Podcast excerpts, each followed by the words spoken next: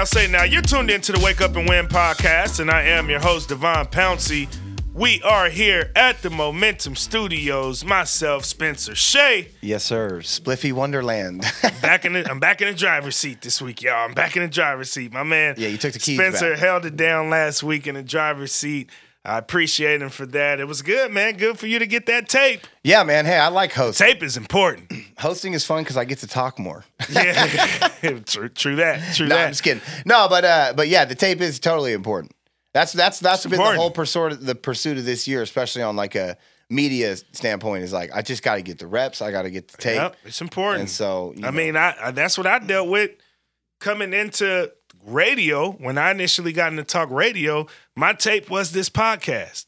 right? You know what I'm saying? Like when I first got into talk radio, I never I did a campus radio show, but it wasn't even a sports show. But this obviously Vibing being more of a sport. though. Yeah, yeah, That's yeah. it. I did that on like campus radio when I was in college, but in terms of me having something like more sports centric to be able to give over to the execs of the sports station, like this was my tape early on in the podcast stages. And then that worked from there. And then, you know, once I got into being able to even do live in-game broadcasting like the more tape I had, the better off I was when I wanted to get from spot to spot to spot. So the tape's important, man. It's very important. Very important. Uh, I, well, I'll, I'm sure I'll do it again at some point. yeah, I, I'm sure I'll do I it wouldn't again. mind it. I wouldn't mind it. Just even here, you know what I'm saying? Obviously, I'm driving it today, but I wouldn't mind letting you, you know what I mean, get your reps in. Like, we come in here and we do this every week. you know what I'm saying? Like, that to me, every bit as much as the content is the purpose of this podcast, like, what it does and the opportunities that the platform cre- the platform creates is every bit as much important for me because it's happened for me and it happened for me so early on in the stages of me doing this podcast that I just naturally started to view it as such. You know what I'm saying? Like I naturally started to view it as, oh, I'll never not do my podcast because my podcast was literally what got me in the game. It was my tape, it was my resume, you know what I mean? It was my it was me being able to show that I have the ability to do this to be able to even get my first job as an on-air host in that way. So everything I was doing was more behind the scenes production and then I, of course I hosted my own podcast, but for me to be able to move into that host seat, it was this podcast that got me into that. So I'll forever do this podcast for that reason alone. So definitely, we'll we'll have you in the driver's seat a bit more on here. I'm in. we'll, we'll do that. I'm down for that. One one hundred percent. Win shares, win shares. We got a big week ahead. Um, starting off tonight, I will be at Mimosa, 6:30 p.m. to 8:30 p.m.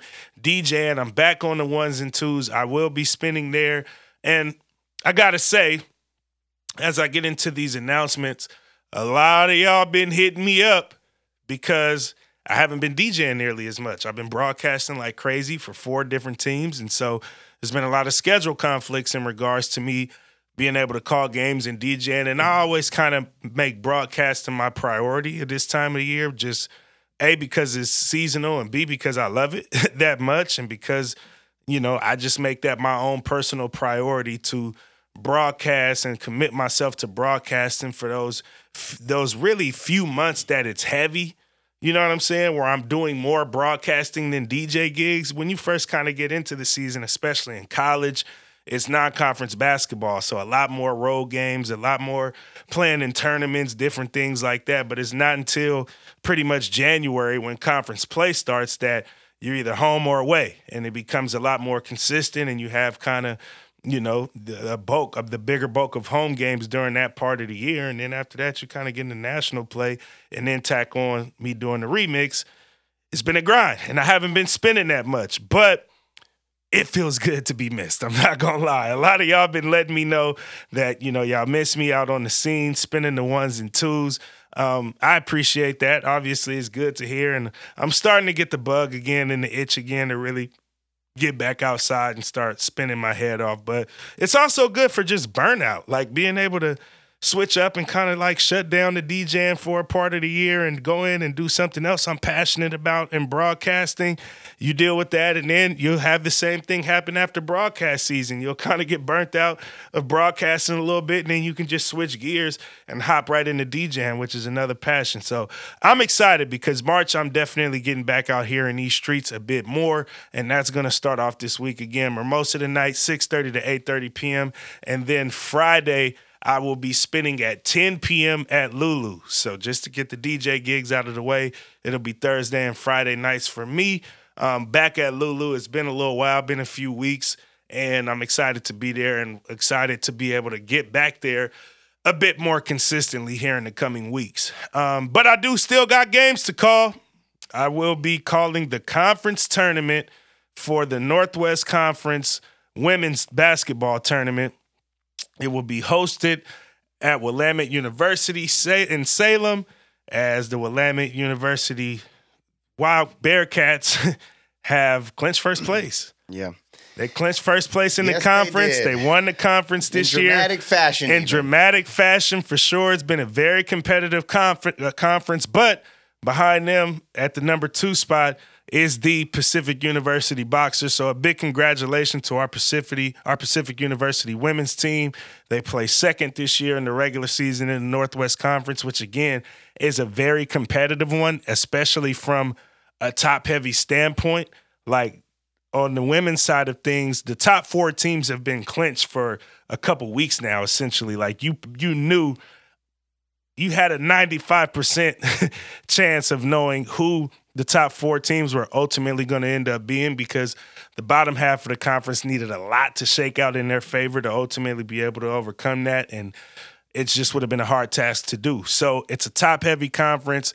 The top four teams in the league have been battling it out all season long, and it's going to be highly competitive basketball. Now, the other two teams that made it are uh, Whitman College, who is the two-time defending champion in the Northwest Conference tournament, having punched them, you know, an automatic bid into the NCAA tournament. And then you got the Puget Sound Loggers. So it'll be one verse four. That game will be at 8 p.m. But the two verse three game, which will be Pacific University and the Whitman College Blues on, at 6 p.m., I will be on, on the call for that game. It just didn't work out because of schedule conflicts. Although I wanted to do the 8 p.m. game, which will be Willamette versus Puget Sound, I had a schedule conflict, so I'm not able to call that second game. But that first game, Pacific versus Whitman. I'll be on that call at 6 p.m. on Willam on Willamette's uh, website, and then I will come back the very next day because those are the two semifinal rounds on Friday. I will come back and call the conference championship game on Saturday, which will be at 6 p.m. tip off as well, and I'll be on the call for that. So I'm very excited.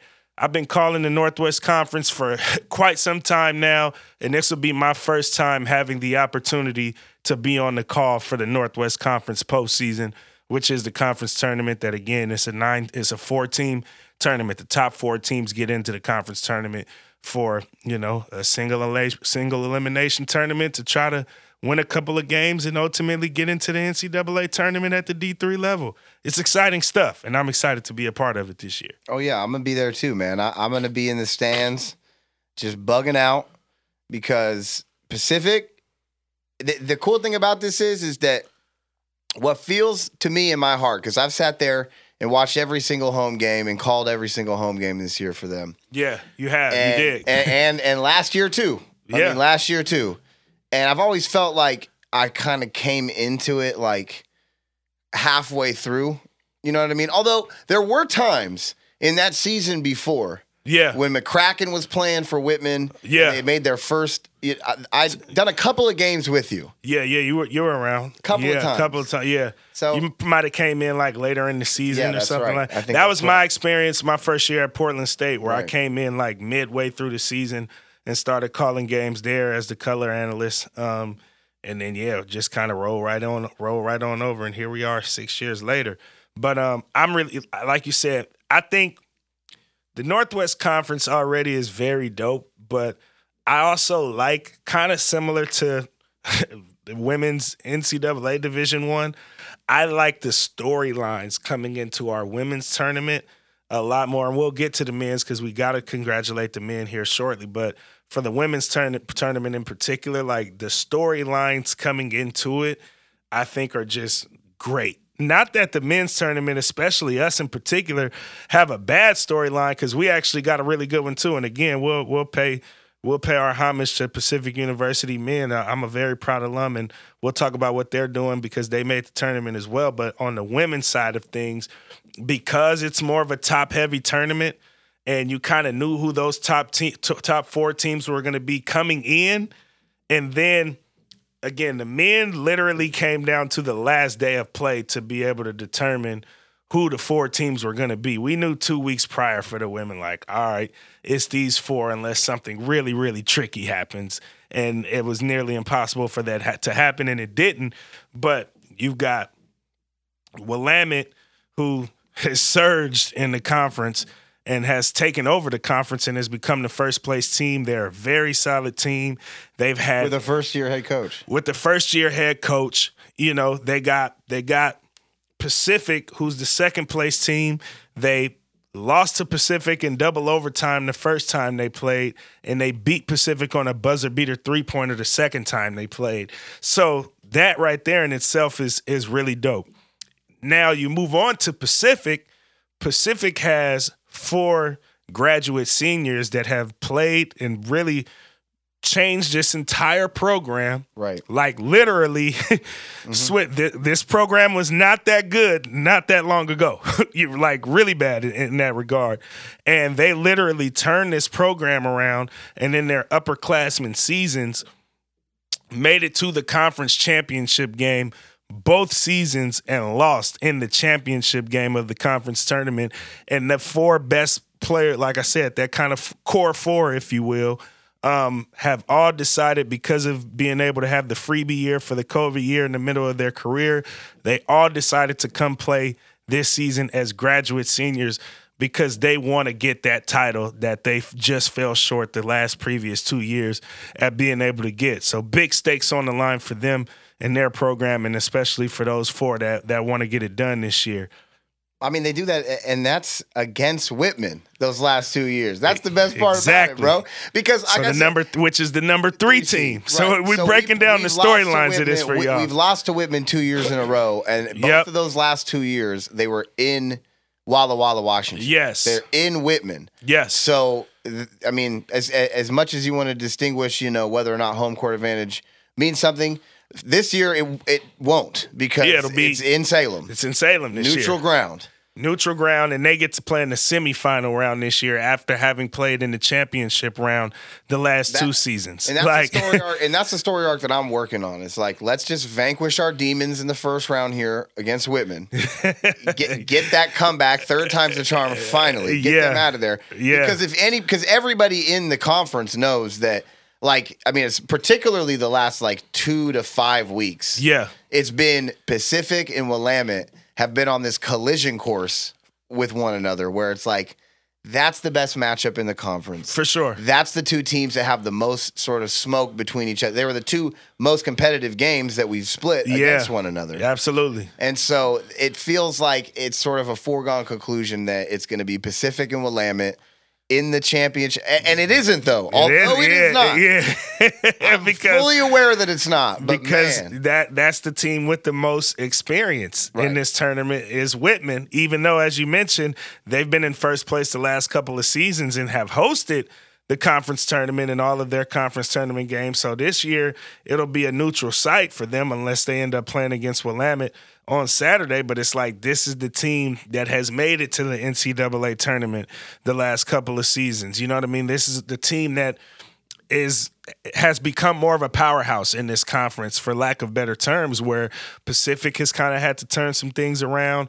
Uh, Willamette turned some things around, and kind of Puget Sound was more middle of the pack. But you got to look at Puget Sound. They've been to the conference tournament the last couple of years at four seed, and they'll be playing against Willamette, who's the one seed. Willamette has the least amount of tournament experience. Yeah, Puget Sound could def- definitely upset Willamette. You know what I'm saying? Definitely. Like like Puget Sound is a team that we Pacific have played in the sem- semifinal round The last of two the last two conference tournaments, times, and we beat them both times to go to the championship and fall short to Whitman. So I just think the storylines across this women's tournament is just absolutely fire. Um, and and because things have gotten shaken up in terms of site, location, and just kind of what this season means to all of these different teams, I really would suggest y'all to like tune into this if you can't make it to Salem, which I know can definitely be a tough drive for Portlanders around that time. But Oh, if you could a tune in, drive, man. Hit in it's out, just traffic. You know what I mean? Yeah, You'll for sure. But it's just traffic at that time on a Friday. But I'll be there through and through. As soon as I get off work, I'm striking it straight to Salem to go call that game for Pacific and Whitman, which is the two versus three game. But yeah, Puget Sound's been to the tournament. They're trying to get past. They're trying to get past that semifinal round. You know what I'm saying? And they don't have to play against the same team that they lost to in the semifinal round the last couple years. So they're probably salivating to go play against a less experienced Willamette team who's really good, clearly, because they're in first place in the conference. They got good talent, but this is a different level. Things slow down a bit in the postseason and it's gonna be it's gonna be some battles happening down in Salem. So if you really do enjoy women's basketball, and and which you all should, if you don't, who are you? But if I you mean, really do you enjoy this podcast? exactly We because we about- get busy when it comes to the women's basketball thing. I told somebody that the other day. It's like. Oh, I still like as you know. I, I call games for three different men's teams: Pacific, Portland State, and now the Rip City Remix. But I still got my women's basketball team mixed in there, which is this Pacific team that we're talking about right now.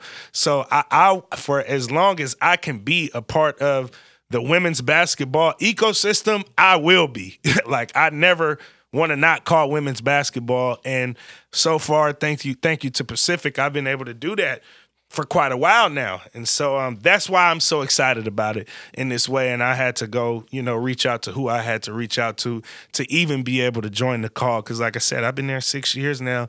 This will be my first time calling the conference tournament. So I'm excited for the opportunity. Cause quite frankly, I love it. How about that? What's the link? uh you go to Willamette's. It's it's Willamette's link. I don't have the link because it's not our host link. It's not goboxers.com, but it's whatever Willamette's sports link is. And you go to the women's basketball, go to the schedule, and it'll have Yeah. a watch link there for you. Um, that'll hyperlink you to the link. So go through Willamette's feed. You're not going through Pacific's feed this time around, um, but you could easily They got navigate nice. yourself. They got nice. Like the. It looks good. The filming of it looks good. They got Yeah. nice cameras or something. Yeah, it'll be good. It'll be good. I'm excited to be able to join the broadcast alongside Jeff Lucero, who is the play-by-play for Willamette. So uh, shout out to him for being open to my idea of saying, "Hey, I can make it to these couple of games," and I I know he usually does it by himself down there. Got to say down there because it's Salem, so down south. But uh, yeah, I wanted to join him. Yeah, it'll make it better. what he had- Eh, You know, and I really want to see that across the board. Yeah, You know what I mean? In every one of these schools in the Northwest Conference and beyond, like you I- really should be bolstering your broadcasting situation yes, because it looks good to boosters, it looks good to recruiters, it looks good to parents, it Yeah. looks good to the players. Like it to, to me, it does. It's a no brainer. Yeah, for sure. It's a no-brainer. and and that's like on a lot of levels. A, I do think it's going to come down to us doing things like this and the broadcasters cross pollinating and bringing that idea up Right. because at this level you're basically going to have you're to you don't have a network deal you know what i'm saying at this level whoever the host team is you run the broadcast and just do it like that where i think it's really to take the broadcasters being willing to cross pollinate if you will and and you know just get together, create opportunities like these, create, you know what I mean, more work shown that you have of you and a partner and not just you by yourself because there is an element to that as well. And um yeah, I think I think it'll be dope that we'll be able to kind of do that in this way cuz I haven't really seen it done before. Yeah, people expect that it looks a certain way at this level. They're like, well, that's just what it is. Right.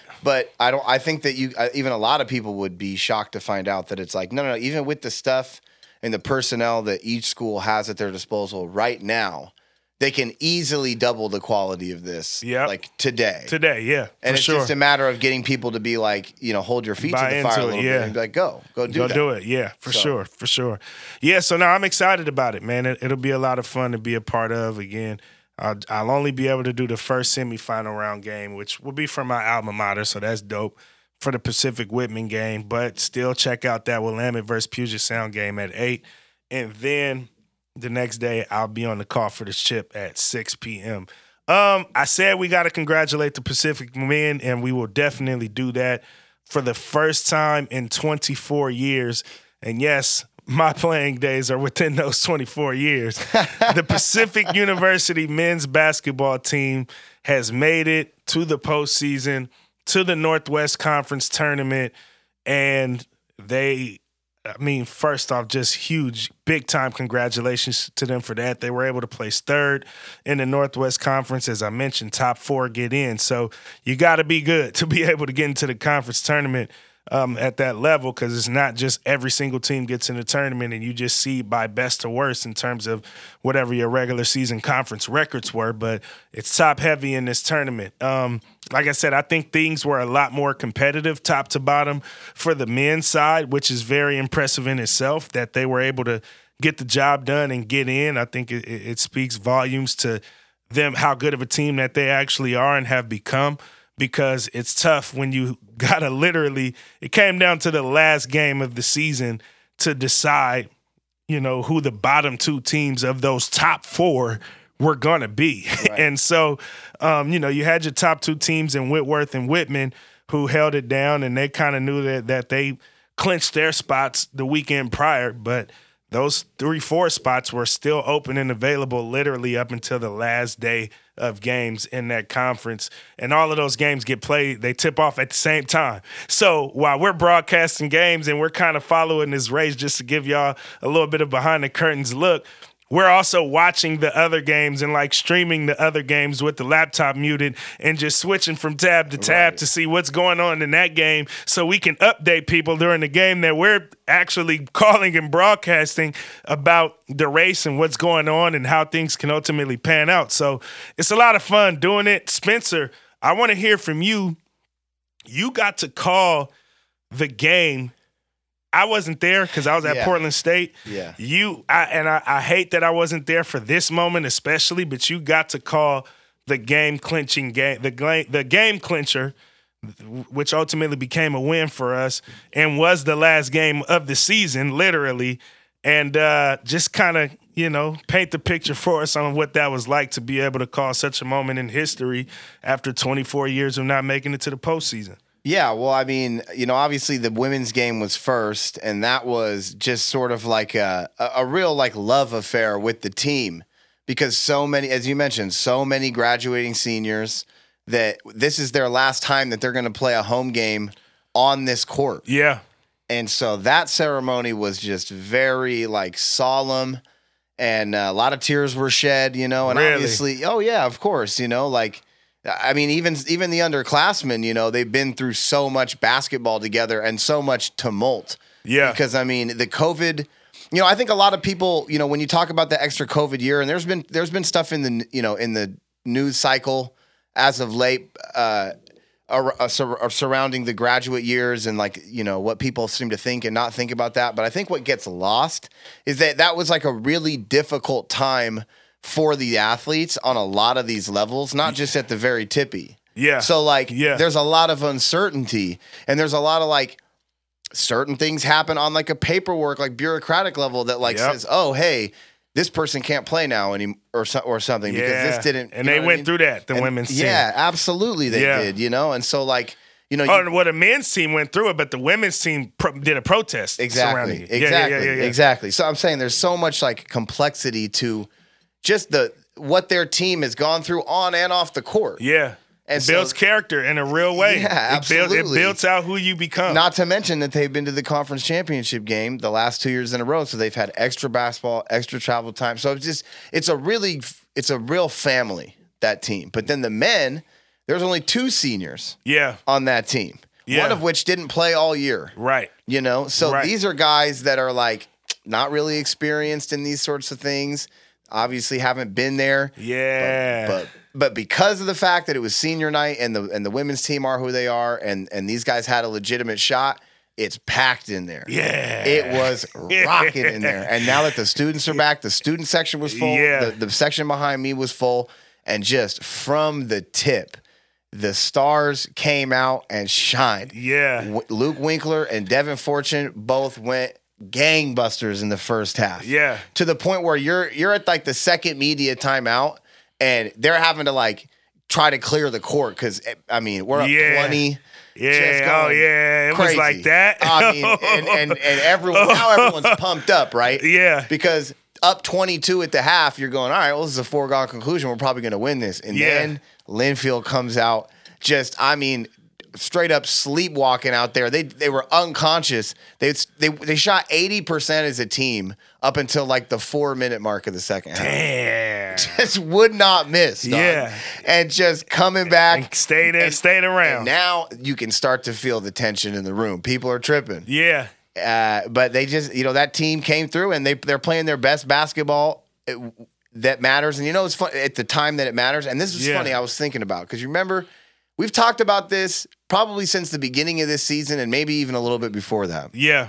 You've been saying this from your experience. You said, "I know this conference, and all you got to do is for for for that men's conference, Yeah. you just got to be the best team in Oregon." Didn't I say that? You said that time in and time out Didn't I say that? for the last however many years we've been doing this. Yeah. You got to be the best team in Oregon. Yep. And sure enough, at the end of the season, Yep. how it shakes out, Pacific is The on paper the Oregon. best team in Oregon. Didn't I say that? That's exactly what you said. and so and, and so I'm really excited about that because these guys are good. Yeah. Are real good. And I think and and, and just you know talking about compounding the storylines like we're we're also playing Whitman as it Yes. happens. Yes, we are. The men are also playing Whitman. Who are the defending champions? who are the defending champions. So that's going to happen in the uh, first round Yep. Out there in Spokane. So on Whitworth, Whitworth turf. So Yep. it's going to be really fun. I have a really good feeling that I'm going to be watching Pacific University men's team play basketball on Saturday.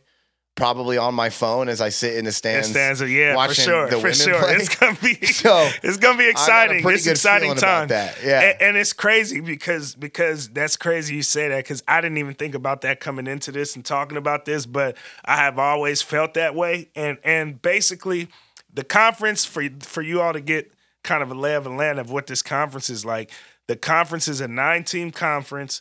Four of the teams are from Washington. You got Whitman, Whitworth, Puget Sound, and Pacific Lutheran.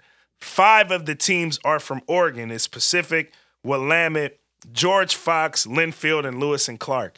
And I, I've always said because we've obviously been on a drought this for 24 years, and I've been around the program now for 10 of them from a player and now as a commentator and a broadcaster. But like I've always said, you have to be the best team. For one, we have more teams than they do, even though they have more of the like powerhouse programs that are going to clinch one and two, like Whitworth and Whitman did before everybody else got to clinch a berth. Whitworth and Whitman have been at the top of that conference forever. So you kind of know that that's going to be that. So now the odds for the last two spots are five Oregon teams versus two Washington teams.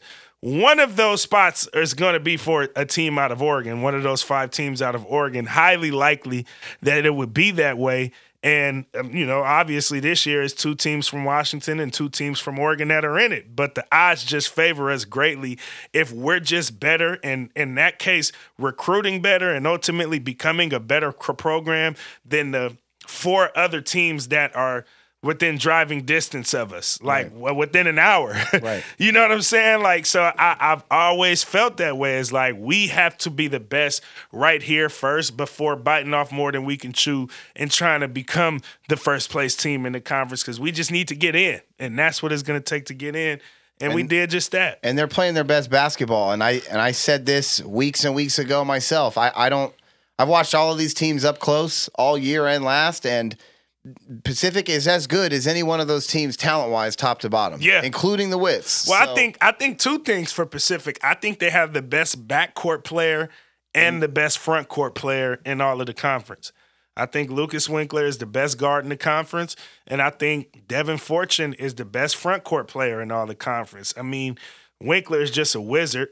you know what I mean? He's just a superstar at that position, and then Fortune is is is definitely the most athletic and he's skilled. He can he's got good touch around the basket. He, he can, can, stretch, the floor and knock shoot. down the three pointer. Yeah. He can slash because he's such a good athlete. So he just he can play above his dynamicism. His di- he can play above the rim. Like his dynamicism is greater than any other front court player in the Northwest Conference. And so I, with that alone, you feel good. Yeah, you're in there. You're feeling good. you know what I'm saying? Like with that alone, I'm that. feeling good in a one game because because if they both play good games, which the odds favor that, they're in it. Yeah. Well, they were they were both the only two players um, on at least our on our team that had 20 plus. Yeah. So they both just went crazy. Yeah, they know? just and, and and we went up and got up big, went up twenty two. You know what I mean? Even just, though even with an eighty point second, I mean an eighty percent second half field goal percentage percentage from Linfield, it wasn't enough to overcome that. And in a one game scenario, those two guys I, I, would bet on that. You know what I'm yeah. saying? Under those circumstances, especially since the supporting cast has all picked their game up and they're playing so much better too. So, like you said, they're playing their absolute best basketball at the per, at the best time to be playing it. Right. you know what I'm saying? As they enter into the postseason, having won seven of their last and nine in conference play, they're the hottest team. They're hot. wouldn't it be something if? Oh, both, oh that would be something. Oh, that would be something. God, if both bro. won, it, oh, that would be oh, amazing. Man. Yeah, that would, that be, would be amazing. We and, should and, have a parade in Forest Grove. Hey, damn near, damn near. No, because and you know what? Like I'm not, and like I was saying earlier about like you know with especially with the women's team, like I try to just be like I just want to let you guys do your things and just be like an outside observer, you know, because yeah. they've put together something so special that goes back. I mean, Alicia's been there for six seasons, Coach Parker. Yeah. So, you know, I just want to be like as objective and outside, let them have their thing. But with the men, I feel a little bit more like you know I've been I've been to practices and like I've done the G League uh, uh, championship broadcast with Luke yeah. the last two two years. Yeah, and so like you know I'm saying I feel like I'm a little bit more in the the process of them right, building right. something like a like a really strong program. So yeah, yeah, for sure, it's dope. for sure, it's dope, man. Yeah, I, I felt it. it's funny that you say that because I felt that way more with the women. Sure, yeah. Well, because you, the women have been you were, better, you, have been there the Cami Aguinaldo. Yeah, I was there. Yeah, I, I've been I've been able to be on this ride with them since they've turned the tide as a program, and so to be able to be a part of that, you know, I remember calling Oh, I'm lying. I said it'll be my first conference tournament game. I caught their first conference tournament game when they made it that first year and we lost to George Fox. So this is my second time being on the call, but not no biggie. But I had to think about that now as I'm as I'm thinking back when Pacific first made it. I, ooh, that was the year before COVID, 2019. We placed second, I believe, in the conference and we hosted George Fox, who was third. George Fox beat us in the semifinal, but that was our first time having one of those crazy droughts as well, getting back into the conference tournament that year. And then we just been rolling ever since, going to a pair of conference championship games. And, you know, obviously we had the COVID year where we only played like nine games. So I've been around for all of that with them. And obviously I have for the men and I played for the men's program, but there was just more of a sentimental attachment to the women because of the success story that they have been, quite frankly. Where the men, it was just here we go. It's the same old shit, which is why this is such a huge deal. What they've been able to do now after 24 years of a drought, it kind of had just become the same old thing yeah, with see, the men's program. You, you know what I'm saying? I know, so, man, and it kills me, bro, because I was on that call and I was I yeah. was locked so far in.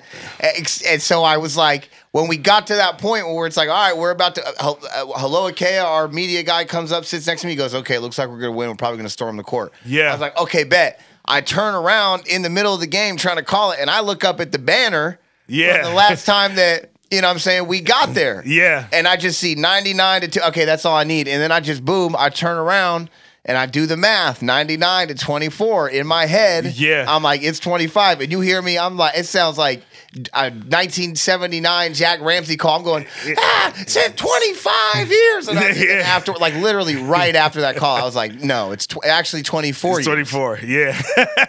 I'm like, man. Because it was the 99 2000 season. Yeah, so you gotta exactly. you gotta do the math for the back end of the season. yes. And we're in the See, the 23 thing is, is 24 that I season. know that. Yeah. My dumb ass didn't in you the just moment. read 99. I just and I said, and, got and it. led to I was 24. like, got it. I'm like, I'm about to murder this, and I'm just wild. And your hist- and your history And was I got off. my history all wrong. your, your history was a mystery. Like shit. history was a It's all good though. There man. was We'll some mystery in your though, history. man. Hey man, the actual what? history is But the- 24 the, years. good thing is, is that you know, uh, I, I'm hoping to be back there next year, and uh, you know, just to see more success. And I really believe, like, I'm not trying to say, like, you know, to, like, I'm, I'm not trying to toot my horn when I say this. I'm really, in, in a lot of ways, trying to toot your horn in the fact that, like, I don't think that it's a coincidence necessarily that the the development of the team's success yeah. is bound and goes along with the success and the the growth and development of the whole athletic department and Yeah, all of these programs sure. surrounding it, including the broadcasting. Yeah, you know, because you were agree. the guy to be like, let me do this, and then Yeah. let me add this, and then that pr- this was me, and Yeah. then get us down on the floor, Floor, and yeah. like let's get better this, and, yeah, and now And now we We're we- This has been the most quality season since I've worked at Pacific from a broadcasting standpoint. And again, it, it's funny you say that because obviously people have come and gone during that time period, but the people that have been around that entire time are reaping the benefits. I mean, you even think about uh, Keith Buckley, who's the athletic director, who at the time was a football coach. You know what I'm saying? Like he was a foot, but he was there. You know what I'm saying? So he obviously is is bound to that success going from head football coach and if you want to go even from his from a sports standpoint overall at Pacific, we didn't have football for for some decades at Pacific, and he brought football back. And within his first five years, got us a conference championship for the football program. And this is in a conference that's in the same conference as Linfield. Linfield. If anybody If knows about know, Linfield you football, go Google you that know shit. that Linfield is a powerhouse at the Division three. Have been since like the fifties. The si- you know what I'm saying? Like Linfield is a, a legendary The sixties and seventies. They're a period. full stop. Period. Full stop. And so it's like, you know, now he's been able to kind of transition into the athletics director department. And, and I give him a lot of credit because going into the football season, we had the TV deal. He got us the TV deal with KOIN Six. Right. And so I'm calling the TV, you know what I mean? And now you bring over all of it, all of it that he has invested into that TV deal. You know what I'm saying? And now we're able to invest that into these basketball programs that we've been side by side with. You know what I'm saying? And so it's like all of the people that have been there and kind of stuck through it have gotten into positions where a they're decision makers in different ways or b they just have more tenure and they they've been able to build out their programs whatever which way they saw fit. You know what i'm saying? Me i've been able to grow and develop at at pacific as a broadcaster. And even if you look at what i'm doing beyond pacific now like Pacific is where live in game broadcasting started for me, period. Mm-hmm. That's where I got that opportunity and was able to develop, grow my confidence, have other people support me in a way to, to make me confident and, and knowing that it was the right thing for me to be doing and keep going. Then you get a Portland State job. Now you get an NBA G League job. Like the people that have stuck around throughout that whole time, I do think are, are reaping benefits in a different kind of way, in a way that we've all envisioned and saw fit for Pacific University sports, from players to coaches to to athletic directors and faculty, whatever the case may be. And us. Yes, yeah, been broadcasters. you know what I'm saying? Like we we had to come from very humble And beginnings. it's plenty more where that come from too. Yeah, it's definitely plenty more where that comes from. So I'm excited, man. This is a good time. Y'all see how much time we And spending on this episode talking out, about man, it. because this is some good hoops you're missing, Yeah, bro. for sure, for sure. And obviously, we've spent a lot of time talking about it, but there was a reason for that because it's a big part of what it is that we do. And we, we're not the podcast that's just here to gossip for an hour. Like, we like to talk about the stuff that we are a part of. Um, for one, we know how to do it in an entertaining way. For two, it is quality stuff. And for three, this is the way that we document what it is we're a part of, our careers in a way that will last beyond us. You know what I'm saying? Like we're literally able to be a part of this and document this in such a unique way where a lot of people, the only way that they can have a process like this is if they're talking about other people. We never wanted to be those people coming into this. Not in an arrogant way, but in a way where like we weren't the clickbaity type of dudes. Like we want to be able to document this whole thing and this whole journey in a real way and and you ought to be able to kind of follow it in a real way and for whoever else gets introduced to us in future endeavors can go back and refer to this in a real way. And so that's why um, this all deserved to be talked about the way that it did here today. But now we can gossip. All right. What you want to gossip about? You want to stick to sports for right now? You want to go to music, switch it up a little let- bit? Let, yeah, I'm I'm I'm down with whatever you want to do, man. Because I, I did the music thing. I did see some good music lately that's been get, getting me thinking. But you know, the sports. I want to hear it. Or Well, well, I mean, well, I'll tell you, like, no, you know, like straight up, I sang the national anthem at the game Okay. the other day. Yeah, yeah, yeah, yeah, yeah, I mean, and I'm not, you know, a lot. I, if I forget that people don't re, like know. A lot of people don't know that I used to play music like in a serious way, yeah, and I want to make that more of a, you know, thing for myself because I feel like I don't know, like it's something that I've done my entire life, and then without not doing it, yeah, I felt really good. I was like, man, like this is nice that I can like do other things that's not bound to this thing that I make so much a part of my personality and like who I am. Yeah. like, you know what I'm saying? What I'm about. right. But then like it just I got to a point where I was like, no man, like like lately I've just been feeling the strain of like, no, dude, I should just be doing this. Like Yeah. I need to be playing all the time. Yeah, What am I doing? This is part of my personality. For this sure. is part of who I am. yeah, it's a part of your DNA. Yeah, And and so and and and to be honest, dog, like we were talking earlier off mic about just performances and how valuable they are, yes, you know, and that music isn't being made on like a timeless level anymore. There's not Yeah. records that are seminal that we're gonna hear for decades and beyond. Like a lot of stuff is ready to be thrown out pretty quickly. yeah. And um But the but performances the, last but long. the performances last, man. And I think I think people are getting to a point where they're like, you know what, dude, I do want to hear some like real, sort of intimate, you know, like uh, honest musical expression. right. You and know, I'm like, I've been fucking waiting for you assholes to to say that. You know, what I mean? what's crazy about that is Because I didn't like doing my band. I, I'll be honest, like I like playing just like solo, intimate, or like small. You know what I'm saying? Like Yeah. R&B stuff. Doing that big band stuff that I used to do, it's, it's very. I didn't necessarily dig it so right, much. right, right. It's a You lot know what's- going on, bro. You know what's crazy? I, I you know, in this, older, in man. this It's sort too of loud. yeah, in this sort of like social media content era, if you will, um, we kind of got to this point where we say like content is king.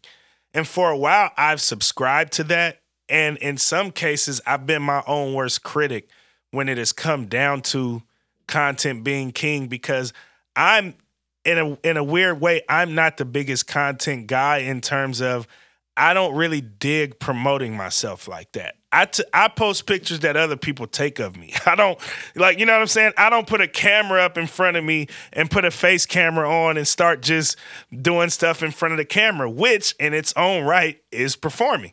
But going going deeper into my point here ultimately is like I get content that I get from platforms I'm, I'm a part of. This is the most, and I do audio. I don't even do a video for this podcast yet.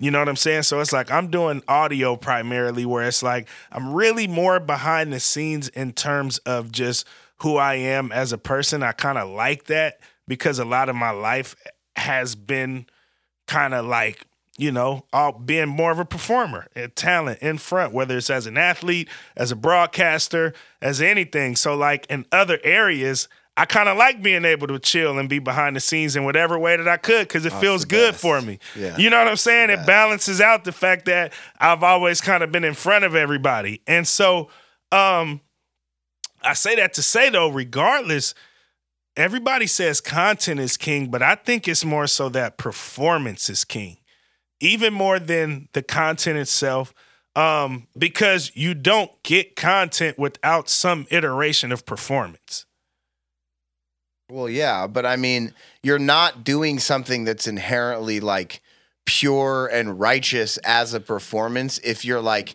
okay, let me set the camera up and then I have Right. this idea and then it's like, oh no, that take wasn't good. Let me delete that and then redo it and then oh, what if I try like Well, that's because I just don't like that, man. But that's because that's becomes mo- vapid because it's more so that's more so attached to business than it is the performance itself. Whether you got a camera or you're in a room by yourself, what's good is good. You know that as somebody that jams out in your room by yourself all the fucking time. And you feel like it's good enough that you should be jamming out in front of a hundred million by yourself all the time. I know, but I would never think to put my phone up and be like, let me go up on Instagram because it's Live. detached That from the performance. goofy. Yeah. It- it's detached from It's the goofy. performance it's, itself. And so I say performance is king because for a lot of different reasons. One, there's no content without the performance. You can't post something that has not been performed, even whether it's you saying something, speaking, you know, playing, playing music, dancing. Even if you're showing your ability to piece content together, like there's an element of performance that comes out of that content because it'll show like damn that was a well put together piece of content. Like how did you do that? That was impressive in itself but it's like performance is king because performance not only drives content performance is practice I very well know that, and you very well know that from DJing and broadcasting. The more you're able to do it, you can see it from a play by play standpoint. You've been doing play by play for the first time at Pacific this year. You have live play by play, which is a performance in itself. You have gradually gotten better, and I've heard you gradually get better from rep to rep to rep to rep because it's also practice. you know what I'm saying? Because you're getting your hands dirty, you're in it, you're live, and you're doing it. I've done that in all of the years that I've been commentating and doing broadcasting and have been able to take the steps I've been able to take because I've progressively gotten better by the performance because I'm getting rep for rep for rep doing that. DJing, same thing. I don't I definitely don't practice nearly as much as I would even like to when I'm not live DJing in front of somebody. But as those reps pile up, while it is a live performance, it also is practice because I'm getting better as I continue to navigate this thing and do this thing and perform. And so I think just on so many levels, performance is, is everything. And that's why I think the good tend to ultimately stand out. And that's not to say content doesn't matter at all, but I do think that we've put this sort of um, emphasis on the content more than we have the performance. But if the performance ain't good, the content likely Man, will not be good I- either. Honestly, I hope, I hope that it gets to that point because I did that shit for, you know, a decade plus where it was like I wasn't on social media like that. I was Yeah. just playing gigs Yep. every night. And cats wanted to come play. You know, they wanted Yeah. to come sit in with my groups and like we just everybody did stuff every night that it was like, oh yeah, like you can't really You know what used to piss me off the most, bro? Playing like I'd be wherever, you know, Soleil's, Jack London, whatever. And you'd see people come in. I'd be standing on stage singing, and I would see people come into the venue Yep. and then they would maybe order a drink, but they'd get their phone out and they'd do like an Instagram story with like their face in it, or like take a video Yeah. of being like in the space. You know what I'm saying? yep, yep. And then they would just leave after that. And Yeah. I'd be like, yo, I'm not here to provide for your like cool Instagram story and then for you to bounce. That's- yeah, you know what I'm saying? Like, I don't like that part of it, man. I bet you that happens to you a lot DJing, bro. Yeah. Where just people are like, ooh, cool, I'm in the cool place to be. Check this Photo out. ops and then are everything. bounce. I'm like, man, see, Photo ops, content ops, that, like bro. all of that. Reviewing has become a big thing now, but it's that, like, it, it, and that's why I've I personally detach myself from that to keep sort of my mind as pure as possible when it comes to the art itself. I don't care if my friends, I have friends that do that, by the way. you know what I'm saying? Like, I don't care if my friends or if anybody comes in here for what their purpose of being here is, because once I get wrapped into that, it and it turns and in a way turns me off from what it is that I'm here to do, which is to perform. Yeah. And so like I've had friends that are like, "Oh man, I, I'm sorry," because maybe they didn't go to my gig and they went to another gig and they felt that I may have felt some type of way about that. Like, no, I'm gonna be here performing regardless if you come or not, or how long it is that you come here for whatever reason it is that you came. I'm gonna be here performing my ass off. time and time and time and time again. And it's helped me not to deal with sort of the politics of it as much. But there's also other elements of it where you can be better at learning how to navigate those things rather than just shutting yourself off from what it is other people are here to do. You can figure out a way a way to how can how can I appreciate you for what it is that you're here to do and enhance what it is that I'm already here to do. And if it, if not, then just sit here and enjoy the music. But you know, which is what it, the case ultimately ends up being majority of the time. But like, yeah, man, I, I think you you kind of got to learn to detach yourself from politics because it's very easy to get into politics in the performance space. No, I was I was especially. more talking about like I'm not saying you. I'm just saying Yeah. generally, more generally. Like, yeah, yeah, for sure. No, no, and you, I agree with you because that is what messes it up. yeah, Like, there's no scenes anymore. Like, there used to be music scenes because people were just like, "This is what we do every night." A bunch of these bands come together, or, or we play these gigs every night, and we're trying to grow and get better. And it's just not really that way. It's all become so commodified. But yeah, because of con- wide- of content in a lot of ways. but it's still wide open. still wide especially open out here. The performance Like, scene is wide open, and again, Especially out here in y- Portland. and you can guarantee the it. content to be quality if the performance is good.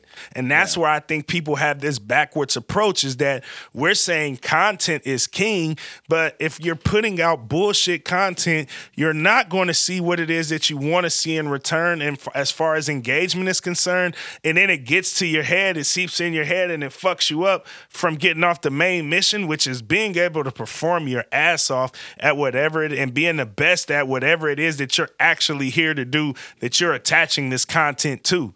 Then you start to get in your own head, well, am I really that good? Well, maybe you just continue to get better at performing where you're undeniably good and the content will come your way.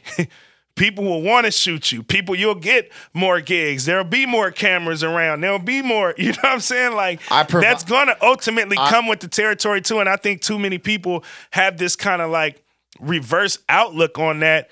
And then they fall in this shithole of like self confidence and self worth because the engagement that they think matters most is Like is they're not now getting it, They're they're not like, getting it. You know what I'm saying? And it's like I, I just can't roll like that. Yeah, I prescribe to the voodoo belief that uh, take if you take a picture of somebody, it takes a little bit of their soul. So I think if I st- when I start playing, I'm going to tell people to put their phones in a plastic bag. No, I'm just kidding. No, Hey, comedy. No, I'm just kidding. no, no, no. What I'm about to do for real is just continue to not have social media and just try that out for a while and just be Mhm. like, you know, just promote the. I'm going to promote shows here. And then that's pretty much it. Mhm. I'm also going to be popping up on your shows, bro. Oh, yeah. I'm going to be Oh, yeah, I'm going to be know. stealing in toward the end of the night with a guitar and I'm going to start It's opportunities are there. throwing baby making music down. Yeah, those those opportunities. I- I, got. I got a goal Hey, 2024. I got a I got an opportunity for you to do that in the next 2 Let's- weeks. Let's go. I'm there. I'm already like, there, I- bro. like we Let's could go. do that. I got a I got a spot that I'll announce to y'all. You know, in the probably on next week's episode, but. I got an opportunity that's already booked and ready to roll. Let's go. Let's you know it. what I'm saying? Let's So it's like it, Whatever I- it is, the answer I'm yes, about to bro. get Let's back into this DJing full time. You saw that Jeezy um, Tiny Desk? Yeah, of course, man. Thought it was That's- hard. That shit inspired me because It- I'm it- like, it- yo, it- oh, and it was you, performance. You can do that stuff and it still knocks. Yeah, Like Yeah, Jeezy stuff is like riding around in the city, yeah, like knock it out your speakers type music. yeah, yeah, yeah, yeah, But yeah. the band he put together was so cold, fire. and he was just that like so in section command. was yeah, yeah. it was really nice. I was a little disappointed because I think they I think they were referring to Howard being there, which I'm assuming is Howard University because I think they filmed Tiny Desk in DC, if I'm not mistaken. Um, I think I could be wrong, but I think there was because they kept saying Howard is here, and the only thing I could think of was Howard University.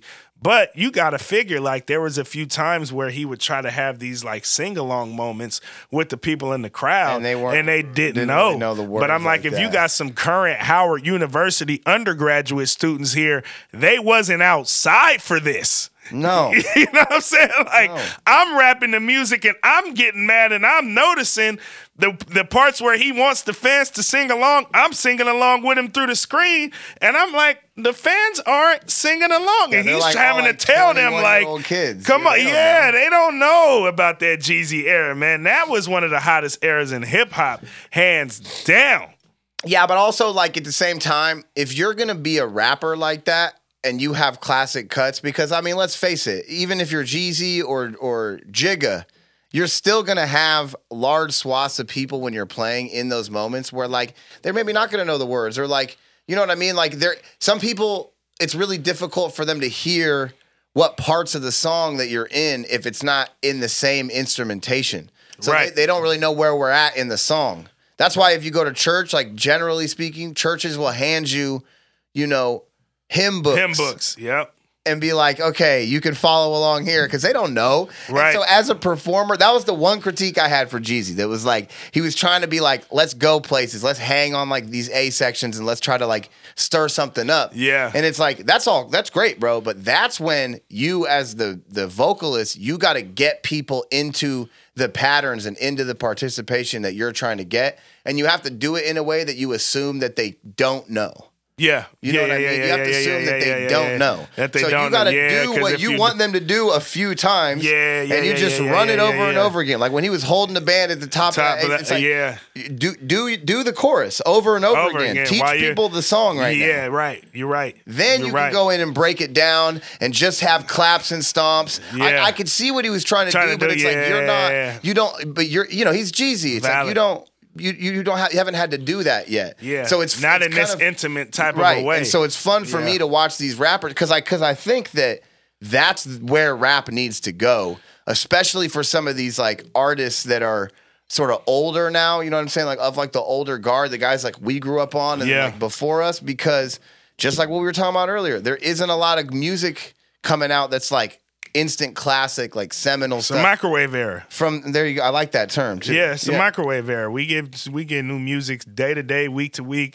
We stream. We just we just flow through it. It's cool for a while, and then we right on to the next wave. You know what I'm Yeah. saying? It's it's definitely a microwave era uh, of music. But I think that's a very valid point in terms of uh, that performance. But overall, I loved it. Yeah, it was hard. His band was crazy. He sounded had a- great. He sounded great. He looked great. Like you know what I'm saying? He's Looked good clearly and like healthy. a very, very good MC because Yeah. he's just like, you know, he has command over the bars. He's going in and out of stuff. yeah, yeah. He's he's great, man. Jeezy sure. can have a legit like, yo, if you want to keep doing stuff like that, bro, Yeah. run that Intimate play. show. Yeah. I'm telling you, perform, man. Go out and perform this stuff. I think that's the way to He's go got right the now. records. Exactly. So that you don't have to go back and get none. You don't Right, that's the least of your worries. Yeah, yeah. So perform that shit, man. Like, you know what I'm saying? I'm seeing people that don't particularly have the records, if you will, that are performing these records and flooding people with the performances of it. And that's how they're becoming the records. And again, we, we're looking for all of these shortcuts to get to it, man. Go out and perform over and over and Yeah. over again It's really and prove hard. yourself over and over. And Take the it me, opportunities champ. will It's- come. Take it from me, champ. You can you have to do it for thousands of hours. Yeah, like go perform and the opportunities will start to flow way. your way. And I, I, yeah, a lot of people are just looking for that. And because it's a microwave era, they're looking for a microwavable moment. Right. You know what I mean? They're looking to get pop. that quick viral moment. You know what I'm saying? that Because Jiffy that's pop. what we're used to. That's how we're used to consuming. So now that's how we're attempting to put it out. Don't do that.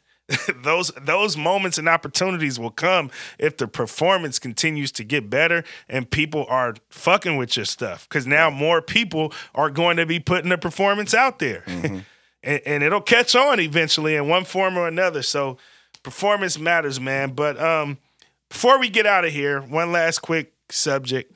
Uh, we got to address the elephant in the room. And it's an elephant because a whole bunch of people have been hitting me up about it. And it is about this article that has come out that has said for, there's been a 49% decline in local television viewership for the Portland Trailblazers. And it's the worst decline in the NBA from last season to this season. I wonder how they even got those numbers. It's not on TV anywhere. Where do they even pull that data from, dog? I'm just and playing. that's what I'm, I'm here. Now you got it, because I'm gonna segue that into this. That's what I'm here to tell all of y'all. That's wanting me to address the elephant in the room, and that is you can watch the Portland Trailblazers affiliate, the Rip City Remix, on Fox 12 Plus every home game. okay?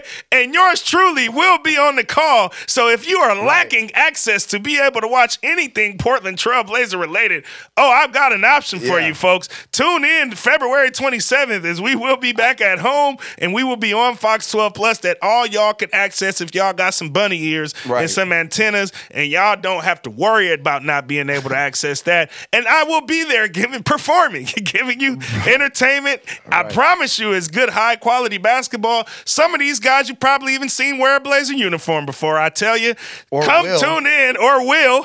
so it's like if you're that invested, come on and tune in, man. You'll enjoy the yeah, broadcast. That- Me and my guy Gareth Kwok rocking out, and uh, and again, it's access. You got access to it, baby. If y'all thought I was gonna come in here and shit on the Blazers for that, I, you thought wrong. I work for them, but because I work for them, I'm going to uh, promote what it is that I do for them, and that is be the team TV analyst for the Rip City Remix and our games air on Fox 12 Plus. You can tune right on in, or you can even go to the G League website if you like and have access there as well. And I promise to put my best foot forward on mean, that broadcast. I promise you I will. That's so funny because now it's funny too because like from my vantage point when that when that came dropped, I was like.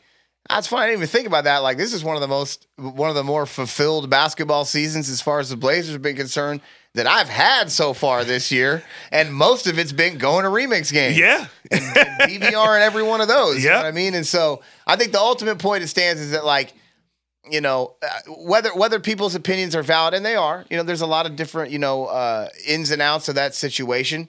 Uh, but like you said if you're invested in the in what's going on with the team you know what i'm saying? We are then, part of the process go watch the remix. Go watch us we're there. If you're really a, if you're really a basketball fan about this, because I've been here the whole time, brethren. I've been here since the beginning of my life, watching this team toil for the for most of this. A lot of you mother, a lot of you people just got here when Dame got hot after he, that Houston series. Like I've been here since before Dame. Dame could come and go two more times, and it won't be as long as I've been a Blazer fan. You know what I'm saying? So yeah. like if you really are a fan, Go watch the remix. Check big out dog. these remix, baby. We Check here. it out. We on Fox 12 Pull Plus. up. I'm in the building. Access, Pull up. You'll baby. see us there. Tune bro. in. What's up? We there. I ain't here to speak to y'all about no contracts and no none of that.